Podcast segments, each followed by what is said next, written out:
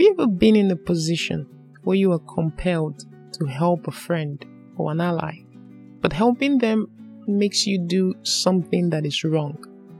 And you want to do it because you are afraid that sometime in the future you might need their help, and probably they might not offer that help. The action we take at that point in time is based on, I believe, two things. One is conviction, the other is compromise.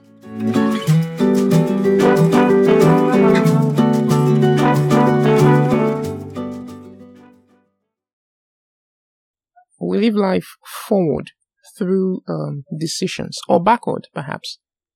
Sometimes for some of us, we might feel like choosing to compromise. You know, one of the reasons I have found that makes people compromise is fear. The fear, I would name it as uh, the fear is disadvantage.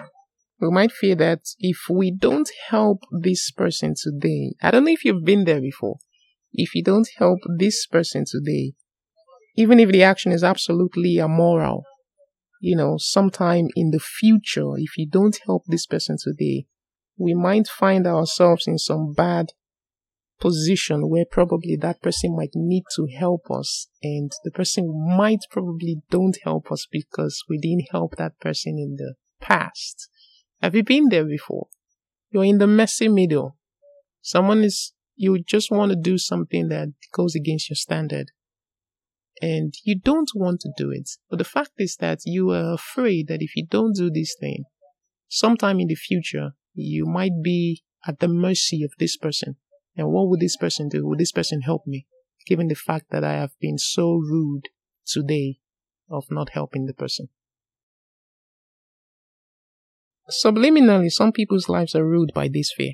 You might know these people, you might be one of them. And it can become a lifestyle that governs the decisions of everyday living for some of these people. But the idea I have about this behavior is encapsulated in a single sentence. This idea was shared with me by a brother of mine. Actually, I asked him this question because I found myself in the middle of a situation where I expressed this fear of being disadvantaged. So I asked him, and the statement was, You can't be disadvantaged standing for righteousness. You can't. Let me help you out to, you know, better understand what that could mean for you. You cannot be in a position of disadvantage now or in the future standing for what is right today. It doesn't happen. That's not how life works. Another way to put it is that nemesis is only for the wrong, not for the right. Nemesis is not a result for doing something right. It's a result for doing something wrong. So if you're in a position of you're questioning this thing that I want to do today, I don't know if it will backfire tomorrow. If it is right, there is no fear of it backfiring. But if it is wrong, definitely you will reap what you sow. That's how it works. Life is governed by rules, by principles, by laws, and these laws are universal for each and every human being. If what you are standing for is right, then you shouldn't be scared about future consequences. You can't be disadvantaged for doing something right. If something in the future actually comes, it's not a consequence of, of the, the right thing that you did in the past. In my opinion, it's not. It's just life. So don't be scared of doing something right. And someone is trying to persuade you to do something wrong just because, you know, if you don't help me today, you might be in a position where I might have to help you in the future. What do you think I'll do? You think I'll help you? Don't be scared of that. Just do what you believe is right.